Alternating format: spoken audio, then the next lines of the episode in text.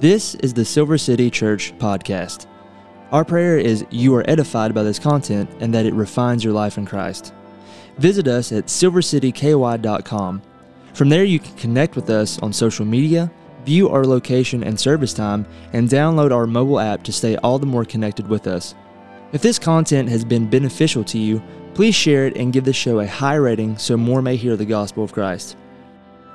May you see God's will be done and kingdom come in your life.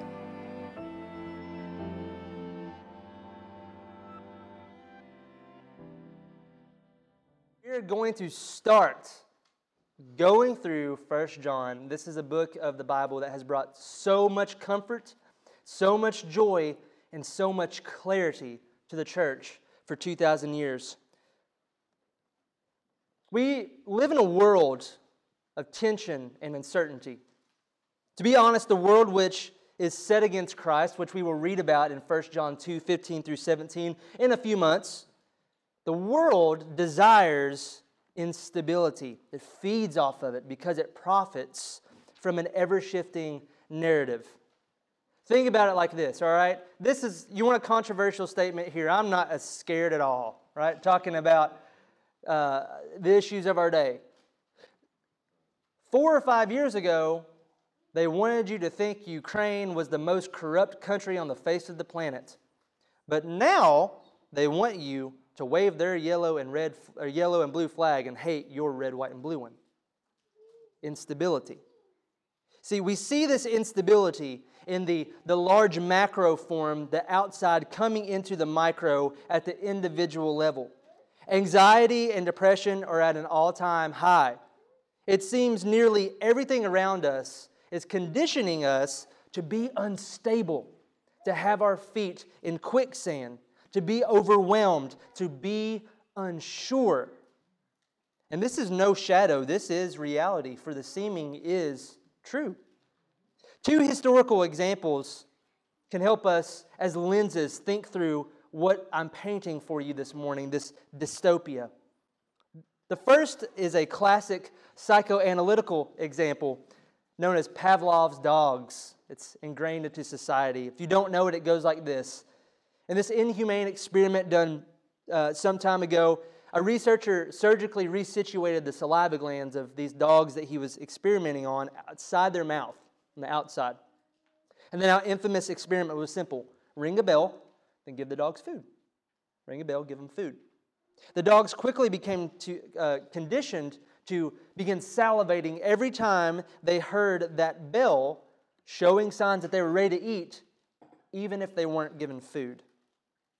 The second is also a classic account, and honestly, even more sinister.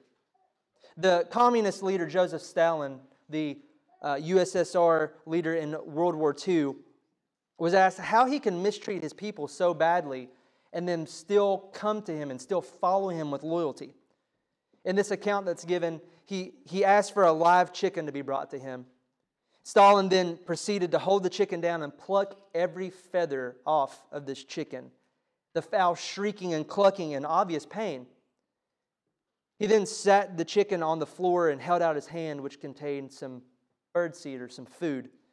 And the now naked chicken ran right back to his hand to eat from the very hand that had caused him so much pain.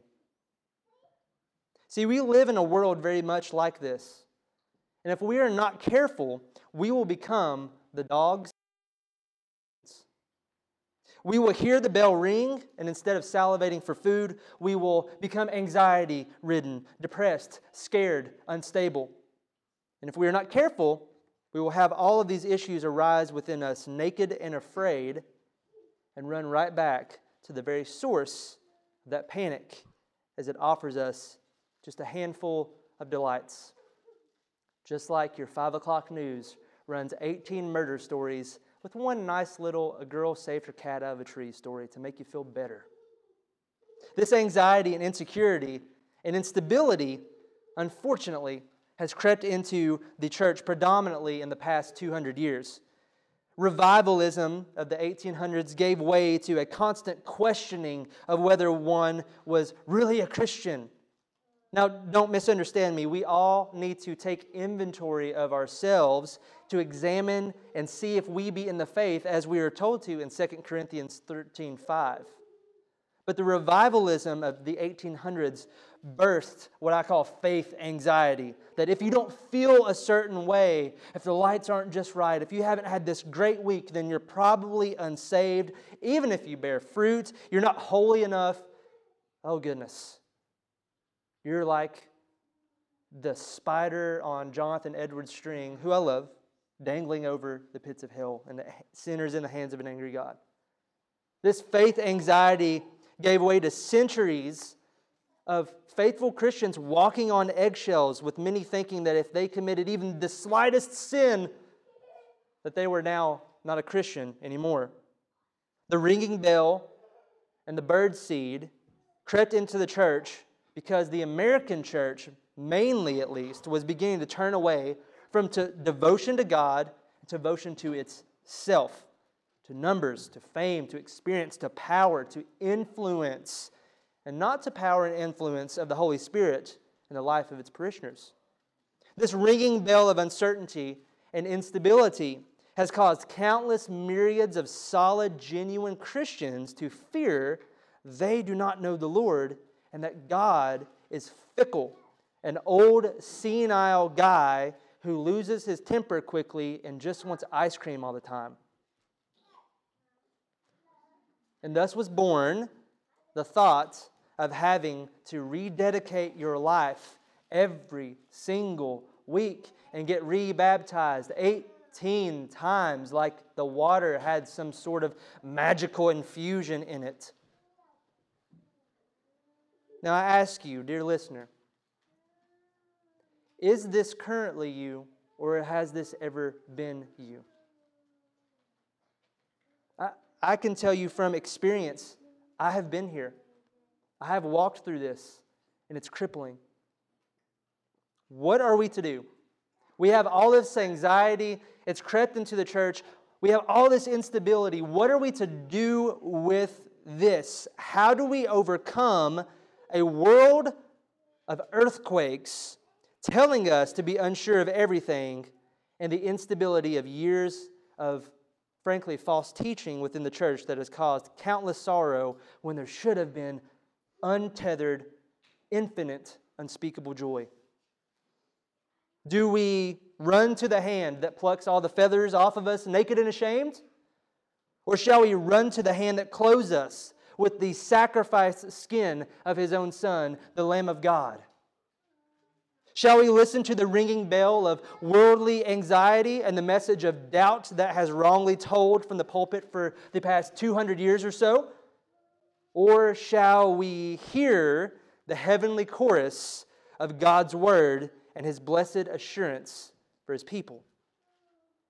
This is where we thank God that he has spoken and that he has given us a book in his word dedicated to all of this. God has given us in his word a small little book entitled First John, or if you're from England, John 1, 1 John. It's all about assurance of salvation, joy in God, desire to have fellowship with Him, stability. Stability. It is the most anxiety relieving book because it was inspired during a time in the early church that looked very much like our own false teaching and fear mongering from the top down and on every side. My prayer is that you, with your sin and shortcomings, will be convicted to repentance and sanctification, growing in holiness, more like Jesus as we go through 1 John. That you who are Christians will be challenged by this book, no less, but not to despair and constant questioning and biting your nails, no, but unto holiness, joy, thanksgiving, as you are aided by the Holy Spirit and walking in the light of the gospel of Jesus Christ. Amen? For those of you who are not Christians, whether you know it this moment or not, my prayer is that this short book will convict you unto despair, that you see your sin and the holiness of God, and that by the grace of God in Christ through His Spirit, you would turn from your sin and joyfully walk in fellowship with God, restored unto true life on a path averted from hell. First John. This is where we're headed. First John acts as a self quiz. This is why we're going through it. So, as we go through this short book, I'll be listing and kind of asking and, and prompting these questions that I want you to ask yourself. Be honest with yourself. When we go through these questions, be honest with yourself. Ask the Holy Spirit that He would soften your heart and give you humility on how to answer. See, the questions in this book don't require perfect answers, what I like to call Sunday school answers. We always want to, to put on our Sunday best, come before the Lord, and we think we have to have these perfect answers. Like, well, do you love Jesus? Well, yeah, but, but not the way I should. And I don't do it as much as I should. I don't have as much affection for him. And I, I'm a wretch. I'm a sinner. What am I going to do? I need to get rebaptized 14 times, do something. Right? No. Do you love him? Yes. I know it's not perfectly because we will not in this lifetime. This book simply requires honest answers not perfect ones. So, as we begin, would you turn in your word to 1 John? It's in the back of your Bible, and we will be in 1 John 1 1 through 4 this morning. That's a lot of ones. 1 John 1 1 through 4. Hear the word of God for you this morning. That which was from the beginning, which we have heard, which we have seen with our eyes, which we have looked upon and have touched with our hands concerning the word of life. The life that was made manifest as we have seen it and testified to it and proclaimed to you the eternal life which was with the Father and was made manifest to us. That which we have seen and heard, we proclaim also to you, so that you too may have fellowship with us. And indeed, our fellowship is with the Father and with his Son, Jesus Christ. And we are writing these things so that our joy or your joy may be complete. Thus says the living word of God. Thanks be to God. Let's pray. Father, we do thank you for your word. Would it be a sharp sword to hack away our sin? Those of us that need to be hacked away with our sin. And would it be a sharp scalpel for us that need some simple surgery? God, would you shine your light into us through your word that we would be able to see in the darkness? Oh God, would you guide us by your Holy Spirit, the same Holy Spirit, who breathed out the very scriptures we seek to examine and live our lives by this morning? Pray this in Jesus' name. Amen. Well, as we come to this succinct book in the back of the New Testament, we need to lay down a few historical and literary boundaries. You know, this is how we always start a sermon series, even though it's not really. We're just going through books, but it's how we always start. We got to get the background work done, right? So we don't end up in left field. So let's look at some of this real quick, this background, and then we'll get into our text this morning. So, the author, we need to think about the author. Although this beloved small book of the New Testament bears the name John, it does so from early church history and from firsthand witness rather than from the book itself. If we think back to Titus, when we were in Titus at the, uh, the end of last year, Paul makes it clear that it is he, Paul, who is writing to Titus, right? However, in 1 John, we have no internal indication of, of who the author is. Like, hi, my name's John, I'm a Libra, that kind of stuff, right? It is a bit of a mystery, it's an enigma in a way. However, as we will see later on in the sermon and throughout the book of First John. The style of the letter of First John is astoundingly almost identically similar to the gospel according to John, the fourth gospel, which further backs up the early church's claims that the apostle John wrote this letter. So, who was the apostle John?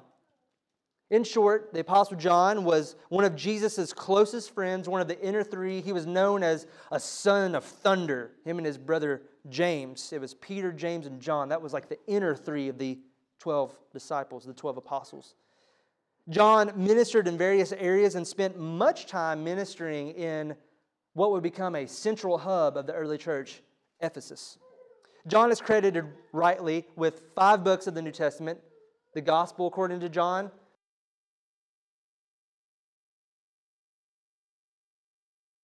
And much of this comes from early church history, but not like hundreds of years later in like 80, 500, but within a generation. We have testimony from men like Polycarp, one of the very first martyrs of the church, who was a disciple of John, who knew him personally, who verified all of these things for us. So we can be quite confident who wrote the letter John the Apostle.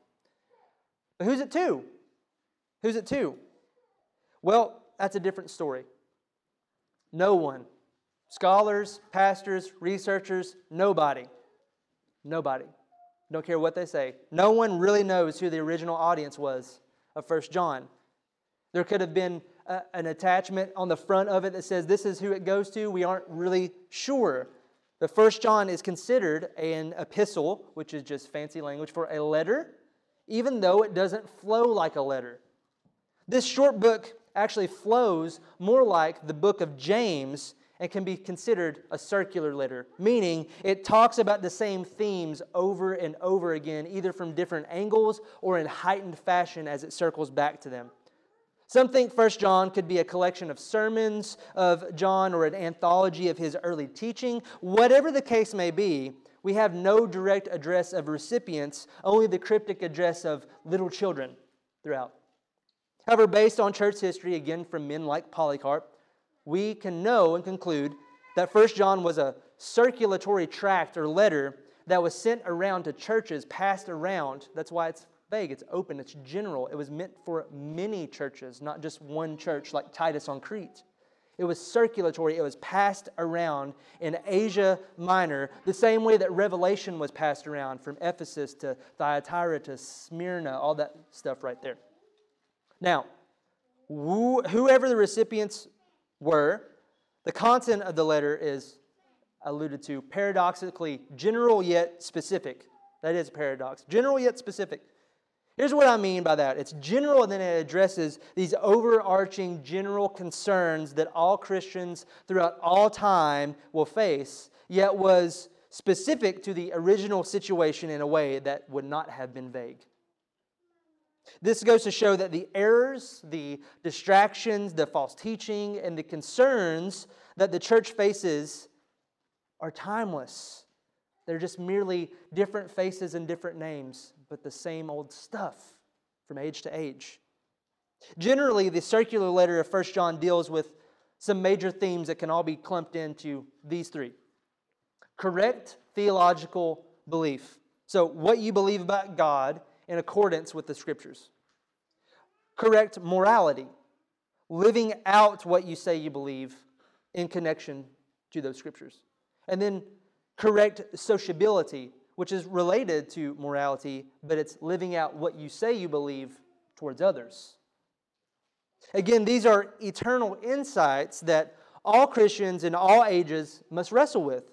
Some of the content of 1 John gives us insight that there were false teachers wherever this was, most likely around the Ephesus area, and they were breaking up the church, and that this false teaching, uh, based on the content of 1 John, was what we would call proto Gnostic, or the first Gnostic, before Gnostics. Now, here's your church history lesson. You've already got Polycarp. You can add this to your uh, six shooter this week to impress your friends at work and all that stuff. Gnosticism, Gnosticism was one of the earliest church heresies, and this is what it taught it taught like this outer veil of Christianity, like, oh yeah, the church, but but the true Christianity, the real stuff, was with these special teachers, these false teachers. They had this direct inside knowledge. It was it was basically conspiracy theory stuff, right? Again, same old stuff in age to age. Some of the remarks made by John illuminate that this type of thought was, was beginning to spring up in the early church, and we'll see that as we go and, and as you hear me say early church this morning, I don't mean, again, 500 AD. I mean like 60 to 90 AD, within a generation of Jesus' resurrection and ascension, which is the time period in which this letter was written. So it's not only during this time period that persecution is ramping up from hostile Jews, people that, that say, you're, you're, you're a cult, you're, you're not the true way, and they begin spreading false teaching, and then you have people in the church that leave and there's false teaching, and then you have persecution from the Roman government, especially under the reign of Nero in the early 60s. So, the topics of apostasy, that means people leaving the church, people changing the gospel of various aspects of the faith to make it more palpable and usable within the persecuting world. Does that sound kind of familiar? Like, you know, the woke gospel, right? Changing these things, doing these things, having a foot in both fields. That's what's going on historically. That's our background. So, anytime we start a book, we need to do a little bit of this background work so we don't end up in left field. And if you want to do more research, that's the 30,000 foot overview. Come see me after service. I'll give you some good resources. So, with the remainder of our time this morning, I want to quickly examine what is known as the prologue of 1 John, which is 1 John 1 1 through 4. I'll read it for us again. That which was from the beginning, which we have heard, which we have seen with our eyes, which we have looked upon and have touched with our hands concerning the word of life. The life was made manifest, and we have seen it and testified to it and proclaim it to and proclaim to you the eternal life, which was with the Father to us. That which we have seen and heard, we proclaim also to you, so that you too may have fellowship with us. And indeed, our fellowship is with the Father and with His Son Jesus Christ. And we are writing these things so that your joy or our joy may be complete. These initial four verses give us insight into John's pastoral heart. You just hear it oozing out of him. It's not straight to the point like, uh, like Galatians or, or even Titus. There's just this pastoral tone of love and care and desire for people to be in truth. Additionally, these initial four verses give us a link back to the Gospel of John and the very first book of the Bible, which is what? Thank you. One person knows their Bible this morning Genesis, right? It displays for us this, this verse here, this passage. It displays for us the grand theology of a triune God and his fellowship with his creation. So in verse 1, should sound familiar to us. That which was in the beginning. In the beginning, God created. But also, John 1, I'll make sure I really enunciate where we're at. First John and John 1, so we don't get sidetracked. Same person, same chapter of a book, different books, same numbers, okay? First John and John 1. Hear what it says in John 1, the gospel according to John. In the beginning, ah, was what? The Word. Oh, we've had that in 1 John 1 this morning. And the Word was with God, and the Word was God. Here we have this link between John 1 and 1 John, further giving credibility that the Apostle John is the author of both. But here in John 1, John 1, John gives the most glorious prologue concerning Jesus in the gospel according to John that Jesus is eternal, that Jesus is God, yet distinct from the Father and the Spirit, yet equal in power and glory, and that it is this Jesus who is the very word or action of God who created the world and all there is from eternity past. Not only this, not only this, but this eternal second member of the Trinity took on flesh and walked among his creation. John 1 14. That, all of that, is what the season of Advent that we just finished celebrating reflects upon. The infinite becoming finite in the flesh, that the finite would be restored unto the infinite. So here in First John, we have a similar thought to the gospel according to, jo- to John. The beginning, the beginning and the word of life. The beginning and the word of life. John writes in the second person plural, saying, We have heard that which we have heard. Why does he do this? Why does he say that which I have heard? That which we have heard. Well, as we will see throughout this letter, see, I just, I just did it too. As we will see throughout this letter, John is writing as a stand in for all the other apostles and all faithful Christians, saying, This is the truth. This is the actual church. This is what we are all to believe and so act. This is it for all of us. The stand in, the representative. Notice in verse 1 of 1 John, he also makes eyewitness claims for himself.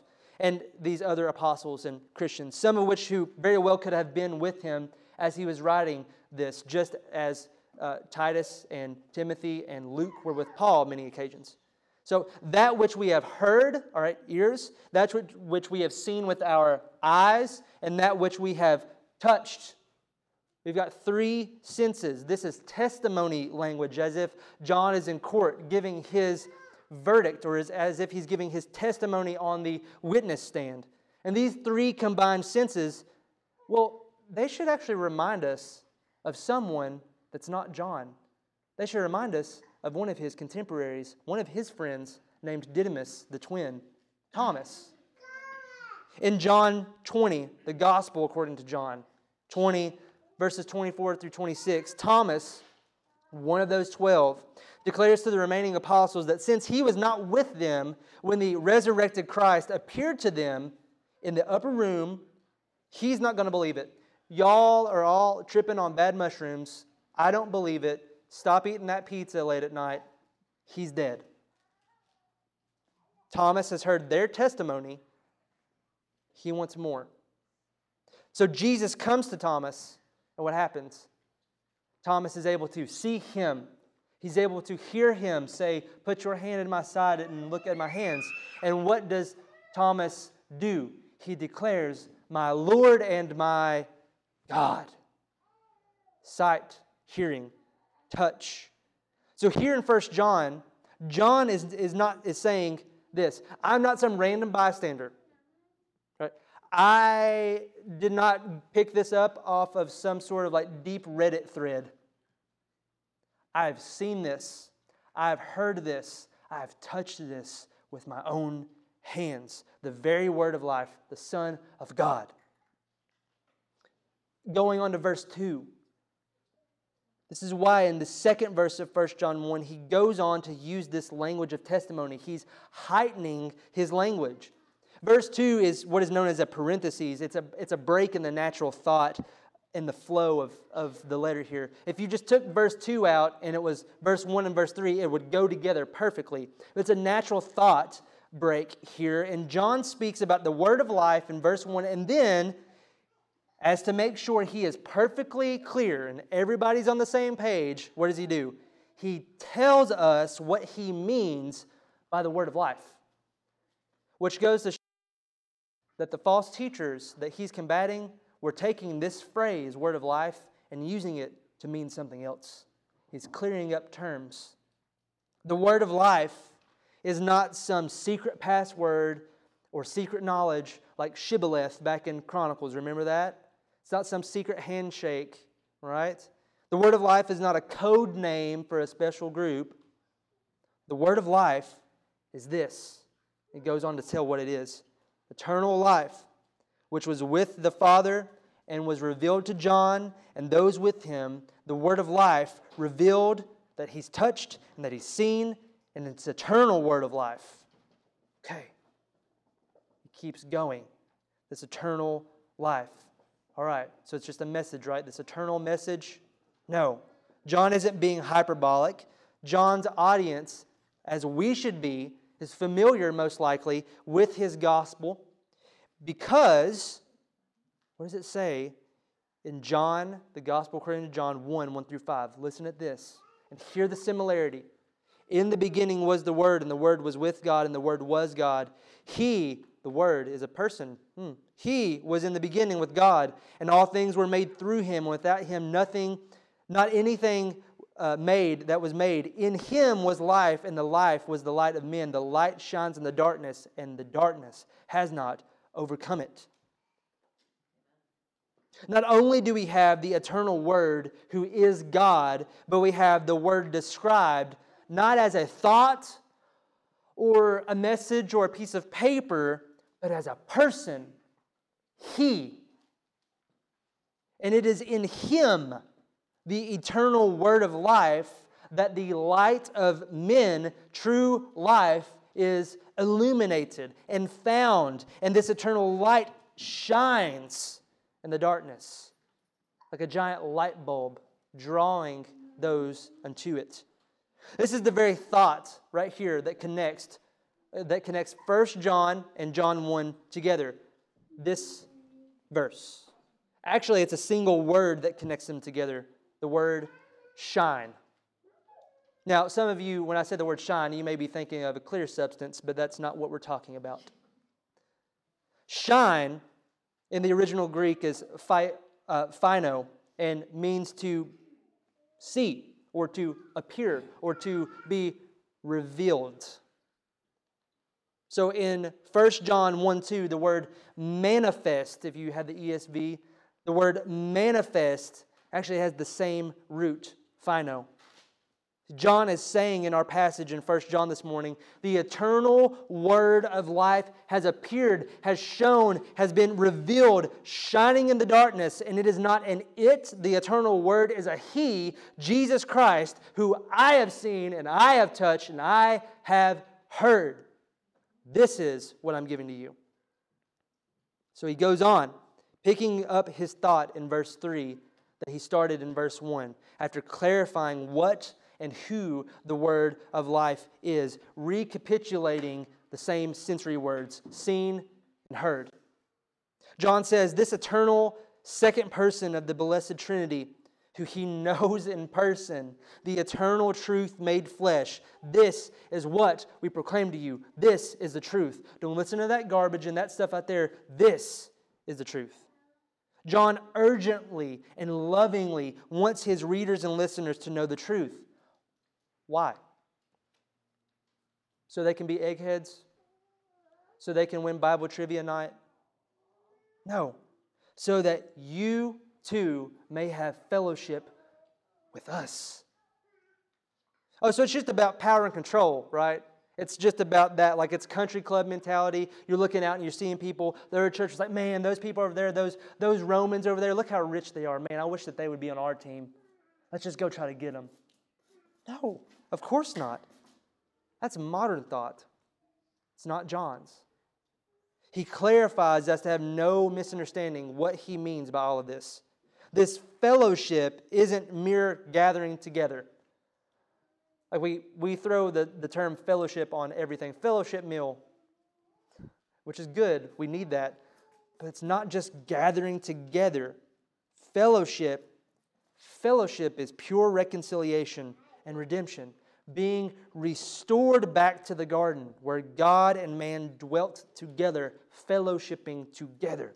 And all of this is based in the fellowship that the Godhead has within Himself the Father and the Son and the Spirit in perfect harmony and unity together. So, why is John writing all this? Well, he gives us his his thesis statement like a good PhD student right up front. Is, is John writing this because he wants to give you some hypotheticals to think about? No. Verse 4 so that there may be joy completed. Now, you've, you've heard me when I was reading this the first two times say our, your, because the word our and your, in the Greek, they're almost identical in how they're spelled. And so some translators take our joy, some have taken your joy. Either option is completely fine because they're conveying the same message, the same heart, which is directed towards us. John, as a pastor, wants his joy completed, which I want and which you should want, that all would rightly know the very word that he knows to have fellowship restoration with God, pure joy, the joy in this letter that we have in the truth of God. This is our joy together, our fellowshipping joy, and this is your joy that you have as you fellowship with God on your own. This is why we write to you. See, this is what I love about First John. He's straight to the point. He essentially says, I want you to have the same fellowship with God that I and the other apostles have, which is fellowship found in eternity. Not in an upper room in Ephesus somewhere, not somewhere in Galilee, eternity. So, how do we apply this to ourselves this morning? What do we do with this prologue There's not really a question here for us to examine, is there? Well, there isn't on the surface, but of course, behind it, there always is if we're good Bible readers. And here's the question that I posit for you this morning Do you have fellowship with God, which gives way to fellowship with fellow Christians? Do you have fellowship with God, which gives way to fellowship with fellow Christians? The word fellowship, koinonia, is a major topic throughout 1 John, indicating that the false teachers John is correcting, they were teaching that you could have, my goodness, are we sure that this was this long ago, 2,000 years? Let me just say this. They're teaching that you can just have your private faith with God and not have to live it out with other people. Does that sound like the politics of the 70s and the 80s and the 90s? Your private faith. It's what you do at your house. But when you're out in public or when we do policy, you leave that stuff behind.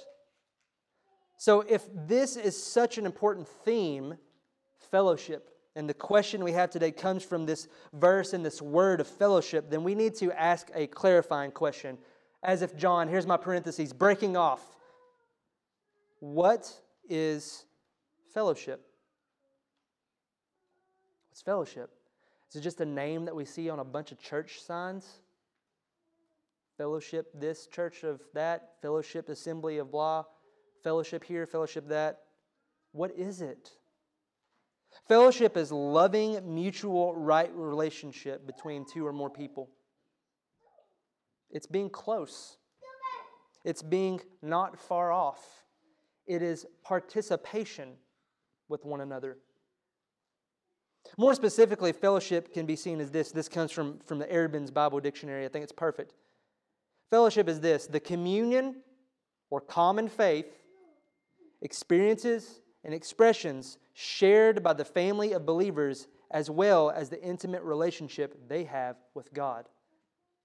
It's all intertwined. So this morning, I ask you are you in fellowship with God? True fellowship with Him? Are you in right relation with Him? Have you cried out to Him for forgiveness of sin and shame? Do you desire to hear from Him in His Word? Do you desire to symbolically live out this fellowship with God with other Christians? You must. There's no asterisk Clause B, but if you don't feel like it, you don't have to. Or you don't know what I've been through, or COVID, or whatever. I like live streams and my cereal and PJ's better. No, you have to. It's a requirement. It is from the heart of the Lord. For you are not meant to live alone. To be alone is to be in darkness which is punishment from God, outer darkness, not being able to see. Have you ever been on like a cave tour or in a room that is so black that you can't even see your face in front of you? That is the outer darkness, and you will have no idea who's around you. It is alone, pure, solitary confinement. And that is not a gift, that is a punishment. Fellowship language. Fellowship language of your life. That is what we are to be living out and pronouncing. See, throughout the rest of First John, you'll hear John say this Abide in Christ as he abides in you. And we don't use that word abide at all anymore. It's a word that simply means to remain in. So, if the eternal Word of God is Jesus Christ, and he has always and ever will be in right relation, in fellowship, right standing, joyful living with the Father, then to abide in Christ means that we too are in that perfect relationship and blessed fellowship. This right here, that is eternal life.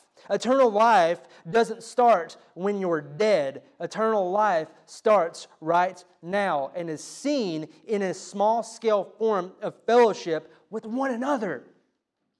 That is a precursor of eternity. The church symbolizes, shows forth heaven, unveiled, his kingdom come. That's why we say it so much here, because that's what it is. So, how do we do this? How do we have fellowship? It's not just from First John as if he's the only witness to this. God has spoken to us a fuller testimony from Genesis to Revelation. All of it is pointing to this grand theme of fellowship of God and man, and man and man restored. You can't have one without the other. What do you think those blessed Ten Commandments are all about in Exodus 20? A list of rules that you hang up at grandma's house? No, they're guidelines for fellowship. The first four have to do with right, right relationship and fellowship with God, and the remaining others have all to do with humans, with fellow man. And what does James say? If you break one of them, you break them all. Because to be in fellowship with God is to be truly in fellowship with man, and vice versa if we are in fellowship with Him. See, this fellowship gives way to a gift of God. It's not just, okay, well, we're in fellowship. All right, cool. No, no, no. It's not the dystopia of 1984 of where everybody's wearing their gray suits and eating their oatmeal and they all have shaved heads and look alike. Okay, we're in fellowship together. We're all here. No. What does it give way to? What does John end this, this prologue with? It gives way to pure, completed, stable, unwavering, steadfast, unanxiety ridden, confident, strong joy. Joy. The joy of your life comes to fruition by being in fellowship with God and fellow Christians. Joy is stable. Joy is secure. Joy is unwavering because joy is from the Lord and in the Lord. And that's why Paul lists joy as a fruit of the Spirit in Galatians 5 or as a byproduct of someone who's in fellowship with God. Joy and fellowship. So this morning, examine your heart. Are you in true fellowship with God? Maybe you believe all the right things, but you believe you can simply believe those things and not live them out. That fellowship is personal. I have fellowship with God. I don't need the rest of that. That's not fellowship. Do you know what that is? That's foolishness. That's not my opinion. Proverbs 18:1. Whoever isolates himself seeks his own desire. He breaks out against all sound judgment. Are you in fellowship with only man? Are you seeking community within the church, friends, camaraderie, without first seeking the restoration from and fellowship of God in Christ? If this be you, then you are like the man who snuck into the wedding feast thinking he could partake of all the good stuff on his terms in a parable that Jesus told in Matthew 22 12. Hearing the Father replied this the king, the father, says this Friend, how did you get in here without a wedding garment? And he was speechless. Don't deceive yourself. But if this is not you, and you say, No, I have fellowship with God and I have fellowship with man, and it's not perfect, but I desire for it to be, then you know what? Fellowship never has this look. I'm in fellowship big frown all the time doesn't mean that you won't go through hard things and that you won't frown and you won't cry and you won't have burdens. But fellowship has a smile because it is full of joy. True fellowship. We must have both of these because we participate with one another as we participate with God. Yes working out our fear and trembling before Him, yearning to be like Him as we walk with fellow believers, wanting them to do the same. Wanting them to do the same. Is this just John's idea? Of course not. Is this my idea? Of course not. This is the idea, the very heart of Christ. I leave you this morning not with words of me or some theologian I leave you with the very words of God this morning from Christ Himself, the very word that John has seen and heard and touched. John 15, 1 through 11. Jesus speaking to John. John heard this message. Now you hear it. I am the true vine, and my Father is the vine dresser. Every branch in me that does not bear fruit, he takes away, and every branch that does bear fruit, he prunes, that it may bear more fruit. Joy is a fruit of the Spirit. Already you are clean because of the word that I have spoken to you. Abide in me, fellowship, and I in you, fellowship. As the branch cannot bear fruit by itself unless it abides a fellowship in the vine, neither can you unless you abide fellowship in me.